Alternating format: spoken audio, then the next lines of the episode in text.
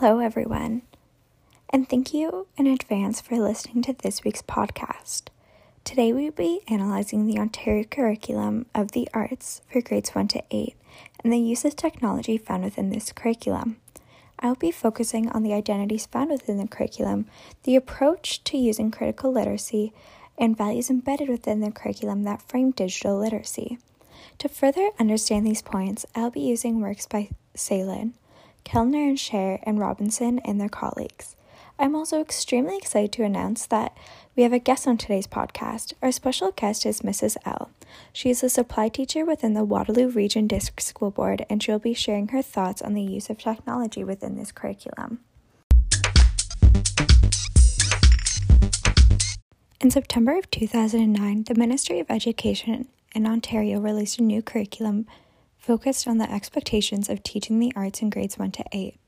This new curriculum replaced the one that was created in 1998. To better understand the background of using technology, I would like to take a moment to share what Selwyn explained as the connectiveness of digital education.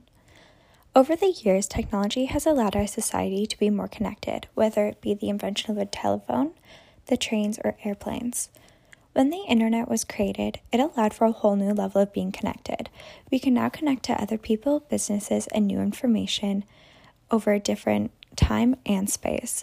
I know personally that is how I connect with my loved ones, especially during these times. Technology also enhances connectiveness within education. Technology allows students to be connected a lot more than just with the information that is shared within the classroom. This is referred to as the personalization of learning.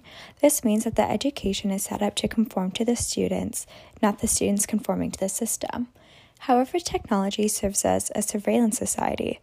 In terms of using technology within our curriculum, it means that students abide to the phenomenon of surveillance society through their academic performance levels.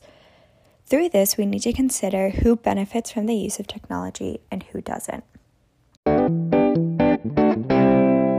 The arts curriculum explains the roles that both teachers and students have within the teaching and learning of this specific curriculum. The role of the teacher explained in the curriculum is a key part of the student's success. It is the teacher's responsibility to provide age appropriate resources and strategies to enhance the learning outcomes. The role of the student is to respect their own learning process, mastering concepts and skills required by the curriculum. It is also important to consider the identities of the students, such as gender and culture, that are seen within the curriculum. In terms of gender, the curriculum states that teachers can guide their students to critically think about gender within the arts, whether it's in regards to the traditional binary of gender or gender diversity. Within visual arts, teachers are expected to share artworks done by not just men, but also women. In music, students are encouraged to play instruments of their choosing that are not based on gender biases. In dance, it is expected to explore non stereotypical roles such as same sex partnering an example of this is when you have dance partners not pairing up one boy and one girl. What I found alarming within the curriculum is the inclusion of Indigenous voices, whether it be an Indigenous artist being studied or the inclusion of Indigenous students. First off, there's been a lot of recent conversations about how the term Aboriginal is a form of microaggression. This is because the term was coined by the English. The Latin prefix of the word ab means not, and if you break down the word, it translates to not original. That being said, the curriculum does not use the word Indigenous, but rather it only uses Aboriginal. Moreover, while I was searching the 212 page document using keywords such as First Nations, Metis, and Inuit, these only came up on three pages, which one of them was being the glossary. While I could go on a whole tangent about the Canadian government's disregard for its Indigenous population, I will try my best to focus on the impact that the curriculum has on Indigenous students. This lack of representation of Indigenous voices leads us to think about media literacy and digital inequalities. Using the work done by Kellner and Share, it provides an insight to what media literacy is. So there's a new understanding that the use of media helps us create our own identities and our own perspectives on understanding the world around us. Using media literacy within education teaches students the inequalities within society based on either gender, race, sex, culture, and etc. However, this teaching becomes ineffective when only the dominant groups are represented within the mass media. It's then the teacher's responsibility to make sure that the students understand this power dynamic. Media technology allows the users to create their own meanings and identities. Within education, this gives students autonomy and empowerment. But then that leads us to consider what happens when students are not represented. This then leads us to digital inequalities and why they matter using works done by Robinson and colleagues. Digital inequalities then further perpetuates who has the power within our society. Individuals digital engagement play a key role within their academic outcomes. This means that those who are more involved within their digital engagements have a more positive academic outcome. Using what we just learned about media literacy and digital inequalities, we have a better understanding of why the inclusion of Indigenous voices need to be heard within the curriculum. As I previously stated, one of the outcomes for students is to master skills taught within the curriculum. But how do we expect Indigenous students to master these skills when they're not represented within the curriculum and do not have access to the same technologies? Many schools that are located on reserves do not have proper conditions, whether it be running water and heat, let alone the same use of technologies that other schools have to offer their students. A study done in 2017 showed that only 24% of Indigenous households have access to high speed internet. Our next section is on the approach to critical and digital literacy. So, as stated by Kellner and Share, there are many benefits to having technology within a classroom as it aids in a student's ability to think critically. It allows for students to have a better communication with the world around them. As well, teaching students how to think critically about digital literacy enhances a student's ability to interpret the information and the social, historical, and political context in which these medias are used. Within the Ontario curriculum, there's a section provided titled Ideas Underlying the Arts Curriculum. This section focuses on outcomes that are expected to occur while teaching the arts. Within this section, there's a subsection titled Communicating. In this communication section, it states that students can use new media and technology to produce various pieces of arts, convey their feelings and attitudes and thoughts about the arts. Students are geared towards thinking critically about the impacts that technology has within the arts.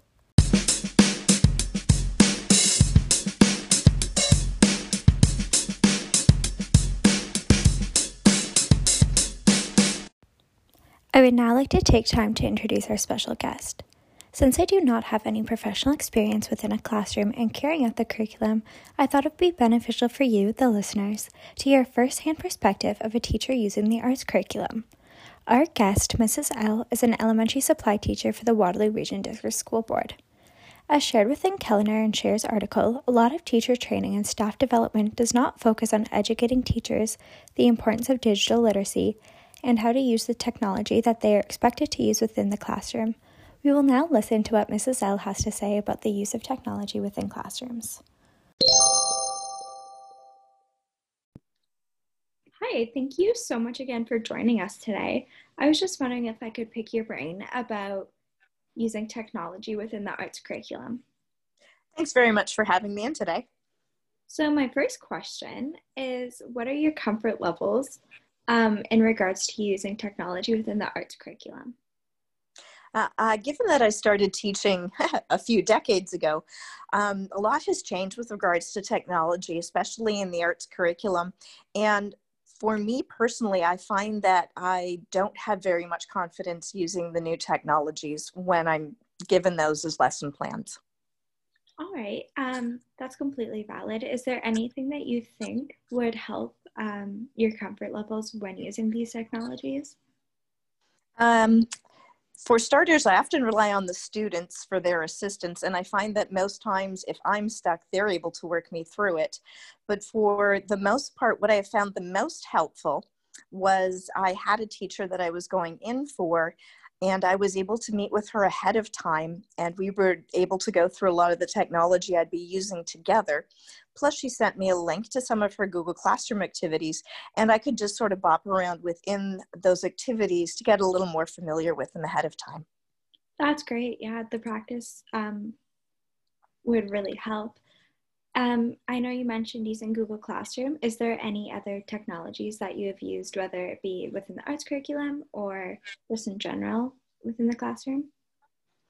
Um, most things go through Google Classroom at this point in time that the children are, are using.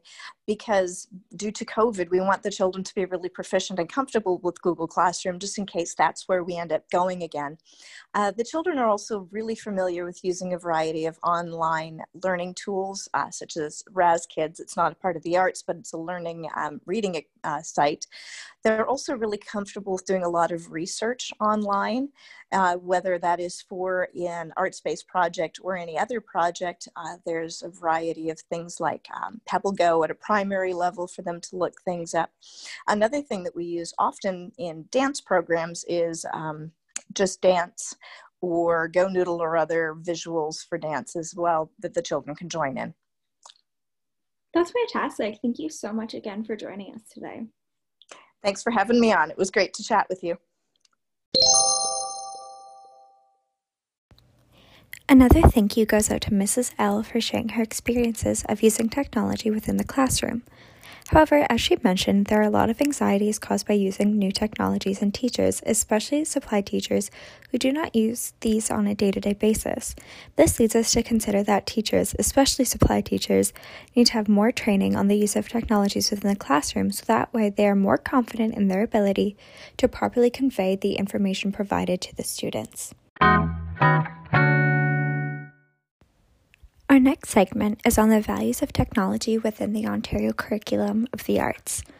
So, the use of technology within the arts curriculum is there to enhance the learning outcomes of the students. As stated directly within the curriculum, technology is used as a natural extension of the learning expectations within the art curriculum. Within the arts curriculum, there is a specific section geared towards the role of information and communication technology in the arts education. By using information and communication technology, also referred to as ICT, teachers can enrich their ability to support their students' artistic skills and critical thinking. The curriculum states that multimedia technology and media arts do not have their own separate stand within the curriculum, however, it does need to be included. The inclusion of multimedia technology leads to new art forms and provides a new and different lens to look at the arts. That being said, I'd like to take the time to share where the curriculum uses different technologies in each subject of the arts. Within visual arts, technology is used as either a research tool and also to help create their own pieces of visual arts. This can be used through the use of camera, film, and editing software to create a final piece of artwork. In drama, students are expected to use soundboards, various lighting, and stage effects to enhance the feelings within their dramatic piece, whether this be feelings of tension or suspense. In dance, technology is used as a compositional tool to enhance the message of their dance pieces. Again, the technology here can be the music and the lighting. In music class, recording devices, use of electronic instruments, to provide accompaniment to their music and other software programs are used. Reflecting on my own experience within elementary school, I remember that we were able to use the software GarageBand to create different pieces of music. This software allowed us, the students, to create music with different instruments that we may not have access to otherwise, and sound effects to create a final piece of music to share to the class. Through using these examples provided by the curriculum of where technology is used, it is evident that teachers value both the technical skills of using technology, so the actual ability to navigate different softwares using soundboards, etc., as well as critical thinking skills. So, this meaning that the use of technology actually enhances the students' final artistic pieces. The curriculum states that the use of critical literacy within the arts helps students learn about the different forms of arts, the meaning behind the various pieces, and the social, historical, and political context in which they are created. In terms of digital literacy, technology, such as the various forms of ICT within the curriculum, do not play their own role. However, they play as an add on to the traditional literacy practices to enhance the students' critical thinking. Now we seem to be coming to the end of this week's podcast. As a recap, today we learned about how important it is for all students' voices to be heard within the curriculum, specifically the voices of Indigenous students, an attempt to bridge the gap of digital inequalities. As well, we learned the approach that the arts curriculum has on digital literacy, examples of technology used, as well as a first hand perspective on the anxiety surrounding the use of technology in teachers. On a concluding note, I think it is important to consider that the most recent curriculum for the arts was released in 2009. I think it would be extremely interesting and informative to compare and contrast the use of technologies and digital literacy once a more updated curriculum is released. Thank you all for listening. I'll see you next time.